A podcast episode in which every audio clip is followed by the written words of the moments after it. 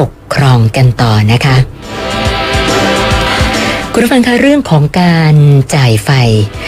นะเข้ามายังบ้านเรือนประชาชนแต่ละหลังเนี่ยนะคะ มันก็ต้องมีอุปกรณ์ชนิดหนึ่งที่เขาเรียกกันว่าหม้อแปลงไฟฟ้า หม้อแปลงเนี่ยก็จะทำหน้าที่นะเป็นระบบจ่ายไฟ แล้วก็แปลงแรงดันไฟฟ้า ให้มันอยู่ในระดับที่เหมาะสมสำหรับใช้ตามบ้านเรือนของเรา นะโดยทั่วไปก็ 220 โวลต์นะคะ โดยหม้อแปลงที่ว่านี้เนี่ยก็จะถูกติดตั้งอยู่ตามเสาไฟสาธารณะ แล้วก็มีหน่วยงานการไฟฟ้าดูแล แต่ก็เป็นไปได้อะค่ะ บางทีจะบอกว่าแหมบำรุงรักษาดูแลดียังไง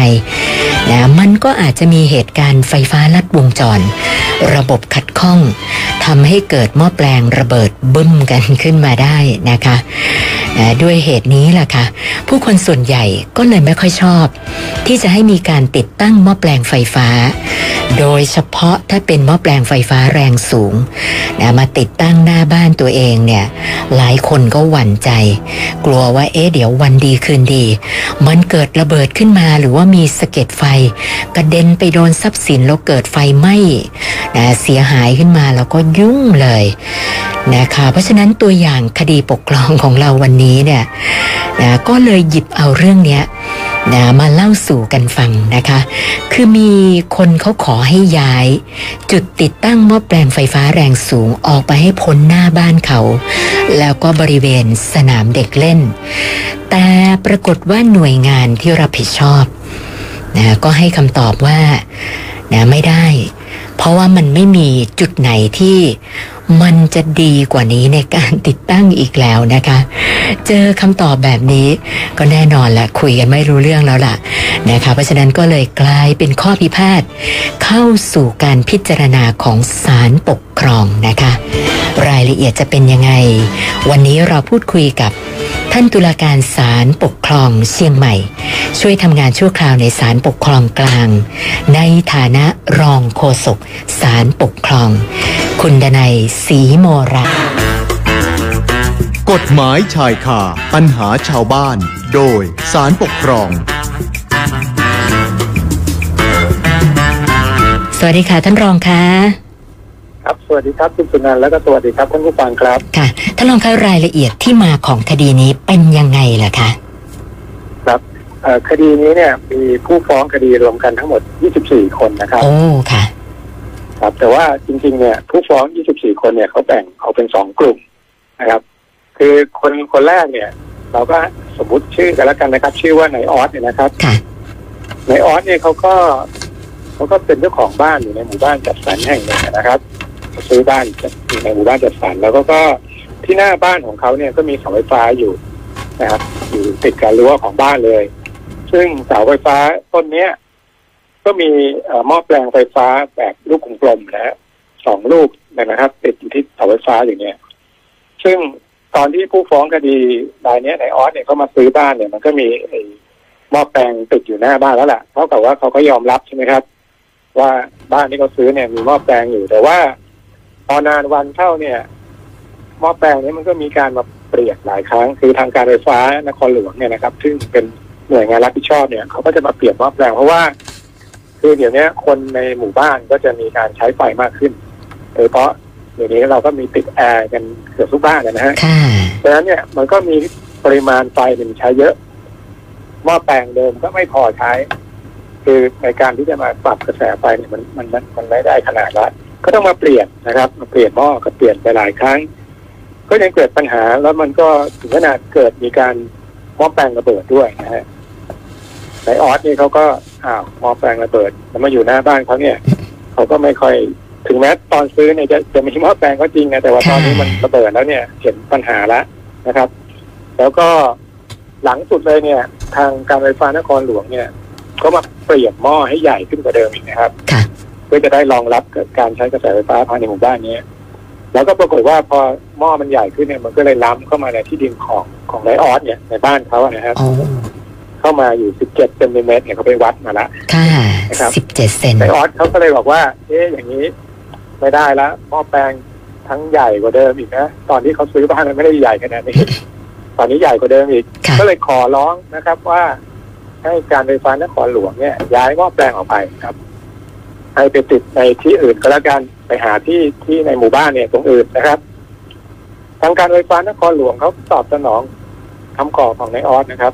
เพราะเขาก็เห็นใจแหละเออ มันก็หม้อแปลงใหญ่ ก็น่ากลัวนะ ต้องหาพื้นที่ที่เหมาะสม ก็เลยไปออกแบบ ออกแบบว่าจะย้ายหม้อแปลงเนี่ย ไปตั้งไว้ที่เอ่อสนามเด็กเล่นของหมู่บ้านค่ะ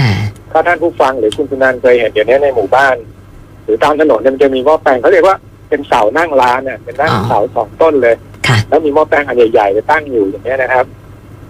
ซึ่งพื้นที่อย่างเงี้ยมันต้องมีพื้นที่มาก ก็ก็จะไปตั้งที่สนามเด็กเล่นนะครับ ซึ่งการย้ายหม้อแปลงอะไรเหล่าเนี้ย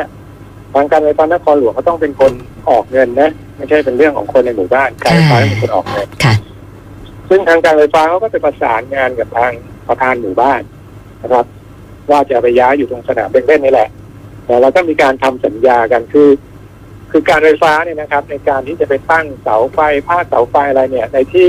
ถ้าไม่ใช่ที่ของสาธารณะเนี่ยนะครับ จะต้องไปได้รับอนุญาตก่อนจากเจ้าของที่ ซึ่งอันนี้ก็ต้องไปทำสัญญากับเจ้าของหมู่บ้านจัดสรรใช่ไหมฮะหมู่บ้านจัดสรรเนี่ย พอได้รับอนุญาตเรียบร้อยแล้ว ทางเจ้าหน้าที่ของการไฟฟ้านครหลวงก็ไปดำเนินการตัดเสาไฟฟ้า เสานั่งร้านที่ว่าเนี่ยนะครับ ที่ริมสนามเล็กเล่นของหมู่บ้าน เพื่อเตรียมจะติดตั้งหม้อแปลงไฟฟ้าที่มีขนาดใหญ่ เพียงพอต่อปริมาณการใช้ไฟฟ้าของคนในหมู่บ้านดังกล่าวนะครับค่ะทีนี้ก็ปรากฏว่าผู้ฟ้องคดีอีกกลุ่มหนึ่งนะ ก็คือผู้ฟ้องคดีที่สองถึงยี่สิบสี่เนี่ยนะครับค่ะเขาก็เป็นผู้ที่อาศัยอยู่ในหมู่บ้านนี้เหมือนกัน แต่เขาไม่เห็นด้วยครับที่ว่าการไฟฟ้าเนี่ยจะไปสร้างเสาไฟฟ้า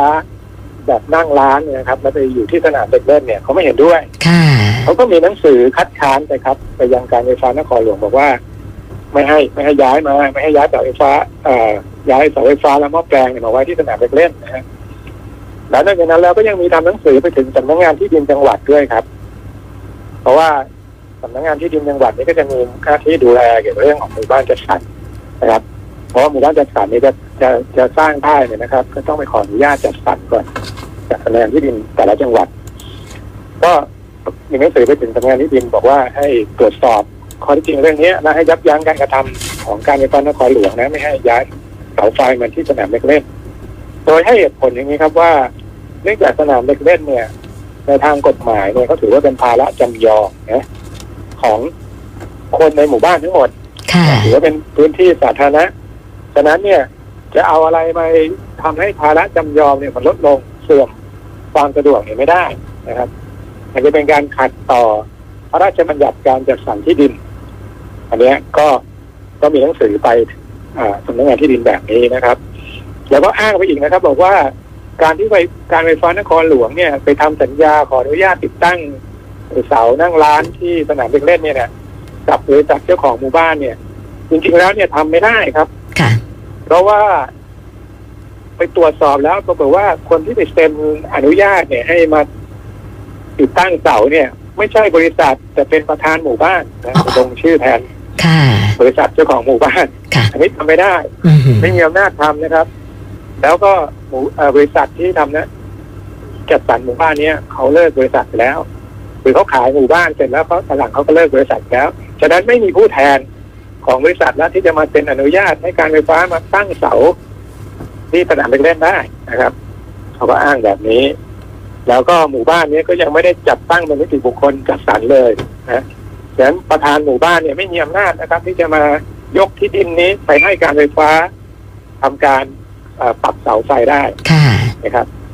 อันเนี้ยพอพอผู้ฟ้องคดีอีกกลุ่มหนึ่งเนี่ยเขามาคัดค้านแบบเนี้ยทางการไฟฟ้านครหลวงก็เลย ก็เลยยังไม่ได้ย้ายหม้อแปลงที่อยู่ตรงหน้าบ้านของนายออสเขาไม่เขาย้ายไปแล้วไม่รู้จะไปไว้ตรงไหนนะค่ะฮะก็เลยยังไม่ได้ย้ายค่ะนายออสเขาก็เขาก็เขาก็เดือดร้อนนะครับเขาก็เลยมาฟ้องคดีที่ศาลปกครองว่าเนี่ย ให้การไฟฟ้าย้ายก็ไม่ยอมย้ายมา มาฟ้องที่ศาลปกครองบอกให้ ขอให้ศาลเนี่ยมีคำพิพากษาให้การไฟฟ้า ย้ายหม้อแปลงไอ้ที่มาลุกล้ำที่ดินของเขาเนี่ยออกไปด้วยนะครับขณะเดียวกันเนื่องจากตอนนั้นเนี่ยที่เมื่อกี้ผมเล่าให้ฟังแล้วว่าทางการไฟฟ้าก็ไปขออนุญาตกับประธานหมู่บ้านแล้วก็เลยไปปักเสาแล้วเนี่ยชาวบ้านก็ถึงเห็นไงครับค่ะเขาเลยไปคัดค้านอืมค่ะนี่ไอ้เสาสองต้นเนี่ยมันก็ยังยังอยู่ที่สนามเด็กเล่นเป็นเสาต้นใหญ่ ๆ นะครับ ฉะนั้น พวกผู้ฟ้องคดีอีกกลุ่มหนึ่งเนี่ยซึ่งอยู่ในหมู่บ้านเดียวกันเนี่ยเขาก็เลยมาฟ้องคดีที่ศาลปกครองเหมือนกันบอกว่า ขอให้ศาลมีคำพิพากษาเนี่ยให้รื้อให้การไฟฟ้าเนี่ยรื้อเสาออกไปให้หมดนะฮะแต่สนามเด็กเล่นแล้วก็ห้ามเลยให้ศาลมีคำสั่งห้ามเลยว่า ห้ามการไฟฟ้านครหลวงเนี่ยมาปักเสาบริเวณสนามเด็กเล่นแล้วก็ไม่ให้ย้ายหม้อแปลงอะไรมาเนี่ยมาในสนามเด็กเล่นเนี่ยห้ามนะครับก็เท่ากับว่า ความต้องการเนี่ยมันตรงกันข้ามกันแล้วค่ะใช่ไหมครับคือในออสเนี่ยฟ้องคดีบอกว่า ขอให้การไฟฟ้าย้ายไปตรงสนามแบ่งจากหน้าบ้านเขาค่ะ แต่ส่วนอีกอีกผู้ฟ้องคดีกลุ่มหนึ่งก็มาฟ้องว่าไอ้เสาที่มาปักในสนามเด็กเล่นเนี่ยก็ให้ย้ายไปแล้วห้ามห้ามย้ายจากหน้าบ้านของผู้ฟ้องคดีเนี่ยมาค่ะไอ้ในในออสเนี่ยนะมาไว้ที่สนามเล่นเนี่ยมันขัดกันครับ ค่ะ ค่ะคือคือฟังดูก็แต่ละฝ่ายก็มีเหตุผลนะคะแล้วก็ก็ก็น่าเห็นใจ การไฟฟ้าก็ต้องทำตามหน้าที่นะในออสเองก็น่าเห็นใจ แต่ว่าผู้ฟ้องคดีนะตั้งแต่สองถึงยี่สิบสี่นี่เขาก็มีเหตุผลของเขานะคะท่านรอง ครับก็คือต่างฝ่ายต่างก็คัดค้านกันเนี่ยคนคนที่มีหน้าที่โดยตรงเนี่ย ก็คือการไฟฟ้าเนี่ยก็ไม่รู้จะทำยังไงเพราะว่าค่ะคือทำยังไงก็ขัดกับความต้องการของคนกลุ่มใดกลุ่มหนึ่งทั้งคู่นะฮะค่ะ มันก็ติดขัดไปหมดทำอะไรไม่ได้เลยอืมนะคะ อย่างนี้พอคดีไปถึงศาลแล้วเนี่ย ไม่ทราบผลของคดีเป็นยังไงคะครับก็คดีนี้ตอนมาฟ้องก็ต้องมาฟ้องที่ศาลปกครองชั้นต้นก่อนนะคค่ะรับปรากฏว่าศาลปกครองชั้นต้นเนี่ยก็มีคำพิพากษา ให้ยกฟ้องคำฟ้องของผู้ฟ้องคดีที่สองถึงที่ยี่สี่นะครับค่ะแล้วก็มีคำพิพากษาให้การไฟฟ้าเนี่ยนครหลวงเนี่ยนะครับ ไปรื้อถอนห ม้อแปลงไฟฟ้าแรงสูงที่อยู่หน้าบ้านของนายออสเนี่ยออกไปครับอ๋อเป็นแบบนี้ครับค่ะพิพากษาแบบนี้ครับ ค่ะ อันนี้ อันนี้หมายถึงว่า อย่างนี้การไฟฟ้าก็สามารถที่จะไปเอ่อตั้งหม้อแปลงไฟฟ้าที่บริเวณสนามเด็กเล่นของหมู่บ้านได้ อย่างนั้นใช่ไหมคะท่านรอง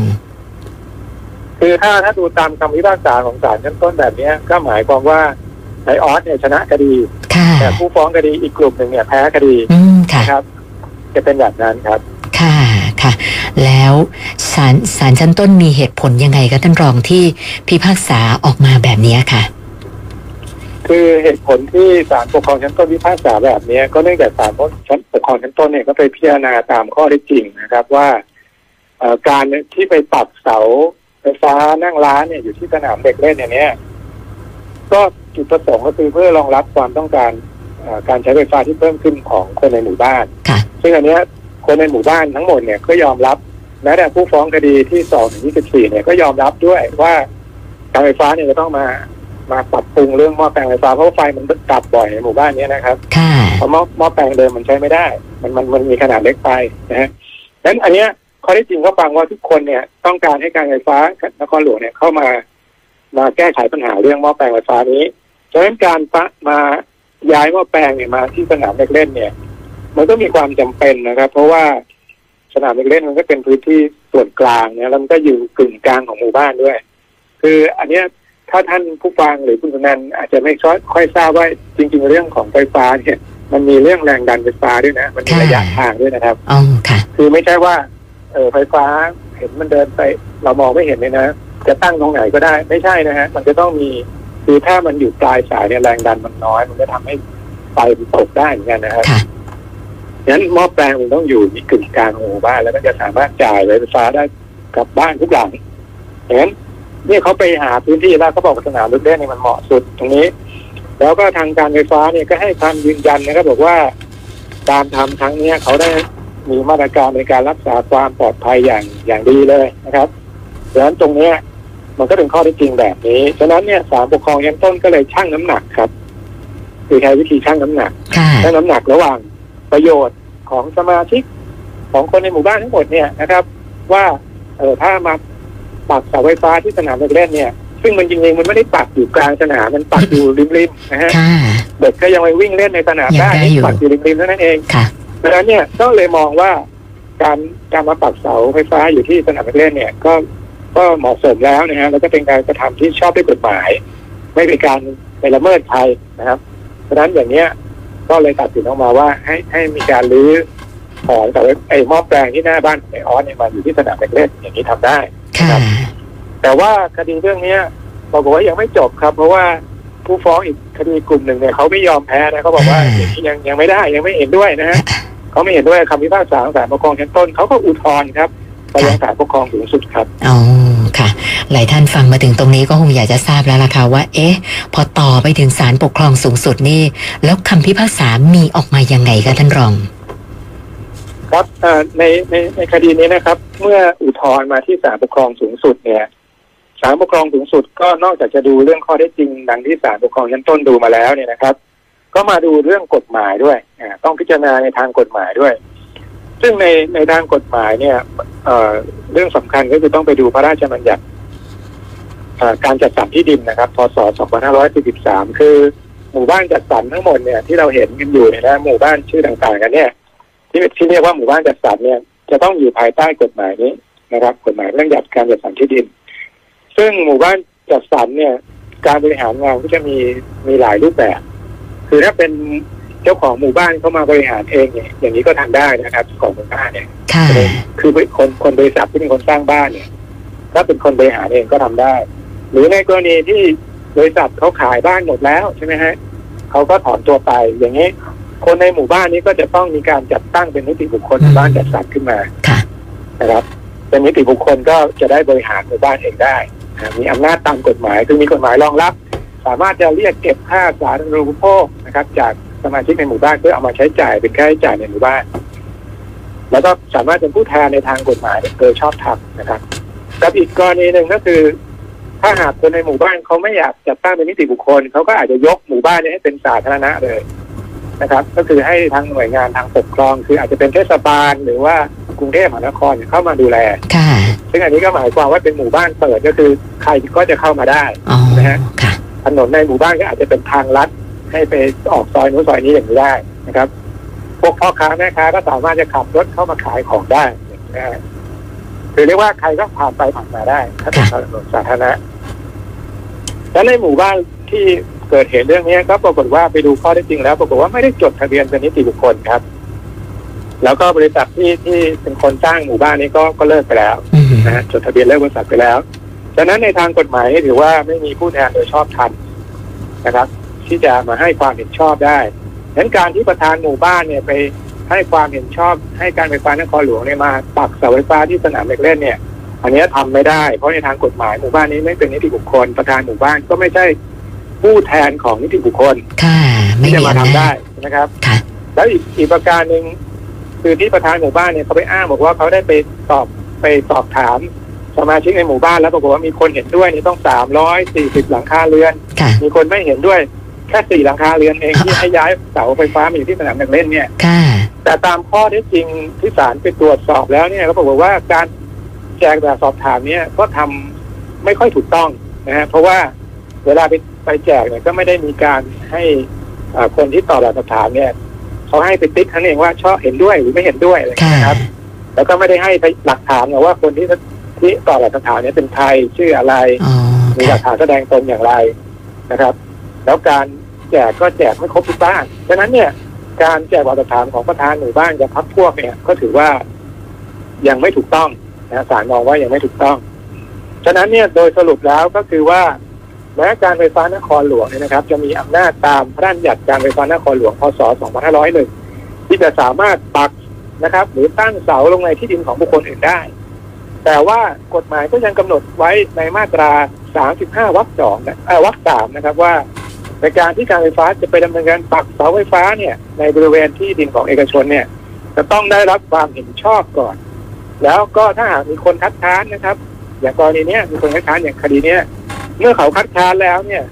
การไฟฟ้าเนี่ยจะต้องนำเรื่องคำคัดค้านเนี่ยไปเสนอให้คณะกรรมการการไฟฟ้านครหลวงเนี่ยพิจารณาวินิจฉัยก่อน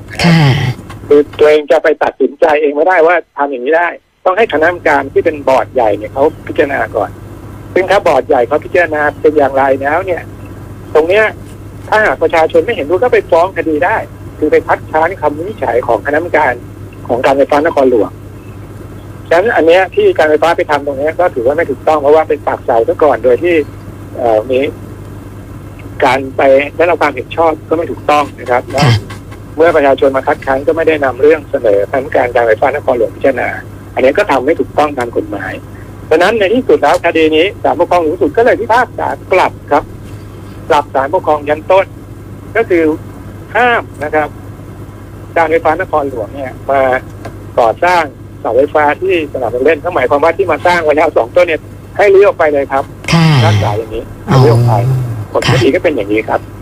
เอ่อ ซึ่งทุกวันนี้ก็ไม่แน่ใจว่าตกลงมอบแปลงไปอยู่ตรงไหนในหมู่บ้านแต่ว่าอ่าศาลยกฟ้องนะคะ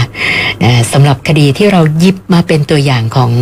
อคดีในวันนี้เล่าสู่กันฟังนี้ถ้าลองอยากจะฝากอะไรปิดท้ายกันอีกสักหน่อยไหมคะครับวันนี้ที่ผมนำเรื่องนี้มาคุยกับท่านผู้ฟังและคุณนันนะครับก็เพื่อจะให้ความรู้สองเรื่องก็คือเรื่องที่หนึ่งเนี่ยประชาชนนะครับ มีสิทธิ์ที่จะโต้แย้งคัดค้านการเดินสายไฟฟ้าของการไฟฟ้านครหลวง หรือถ้าอยู่ในต่างจังหวัดไม่ใช่การไฟฟ้าส่วนภูมิภาค หรือแม้แต่เสาไฟฟ้าแรงสูงใหญ่ๆเลยนะครับของของการไฟฟ้าฝ่ายผลิตแห่งประเทศไทยเนี่ย ถ้าหากมีการสร้างมาผ่านที่ดินของเรานะครับ หรือว่าไปสร้างเนาะเสาอยู่ในที่ดินภาระจำยอมสาธารณะของหมู่บ้านอะไรพวกเนี้ยเรามีสิทธิ์ไปคัดค้านได้ครับค่ะซึ่งทางการไฟฟ้าเขาก็ต้องนำเรื่องเสนอคณะกรรมการของของเขาเพื่อให้มีคำวิจัยแล้วถ้าหากมีคำวิจัยอย่างไรเราไม่เห็นด้วยเราก็ฟ้องคดีเพิกถอนได้นะครับ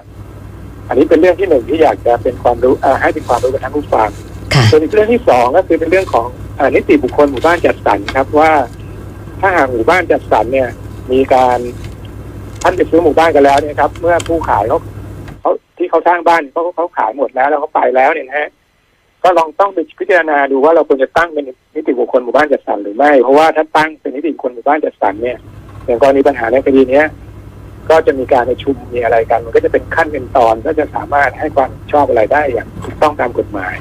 แต่อย่างคดีนี้เมื่อไม่เป็นนิติบุคคลประธานเลยทำโดยพละการก็เลยฟังไม่ได้ในทางกฎหมายอย่างนี้นะครับฉะนั้นค่ะท่านผู้ฟังก็ลองไปพิจารณาดูว่าควรจะตั้งไหมนิติบุคคลหรือว่าจะตั้งเพราะตอนนี้หลายหมู่บ้านมีปัญหาเยอะก็คือพอคนที่เขาขายขายหมดไปแล้วเนี่ยค่ะก็ไม่รู้จะบริหารกันยังไงต่อครับอืม เป็นอย่างนั้นจริง ๆ นะคะนะอันนี้ก็ได้ทราบเป็นแนวทางกันนะคะ วันนี้ต้องขอบพระคุณท่านรองโฆษกสารปกครองนะคะ คุณดนายศรีโมรา สละเวลามาพูดคุย ให้ความรู้กับพวกเรานะคะ ขอบพระคุณมากค่ะท่านรอง ครับสวัสดีครับคุณสุนันท์และก็สวัสดีครับท่านผู้ฟังครับ สวัสดีค่ะ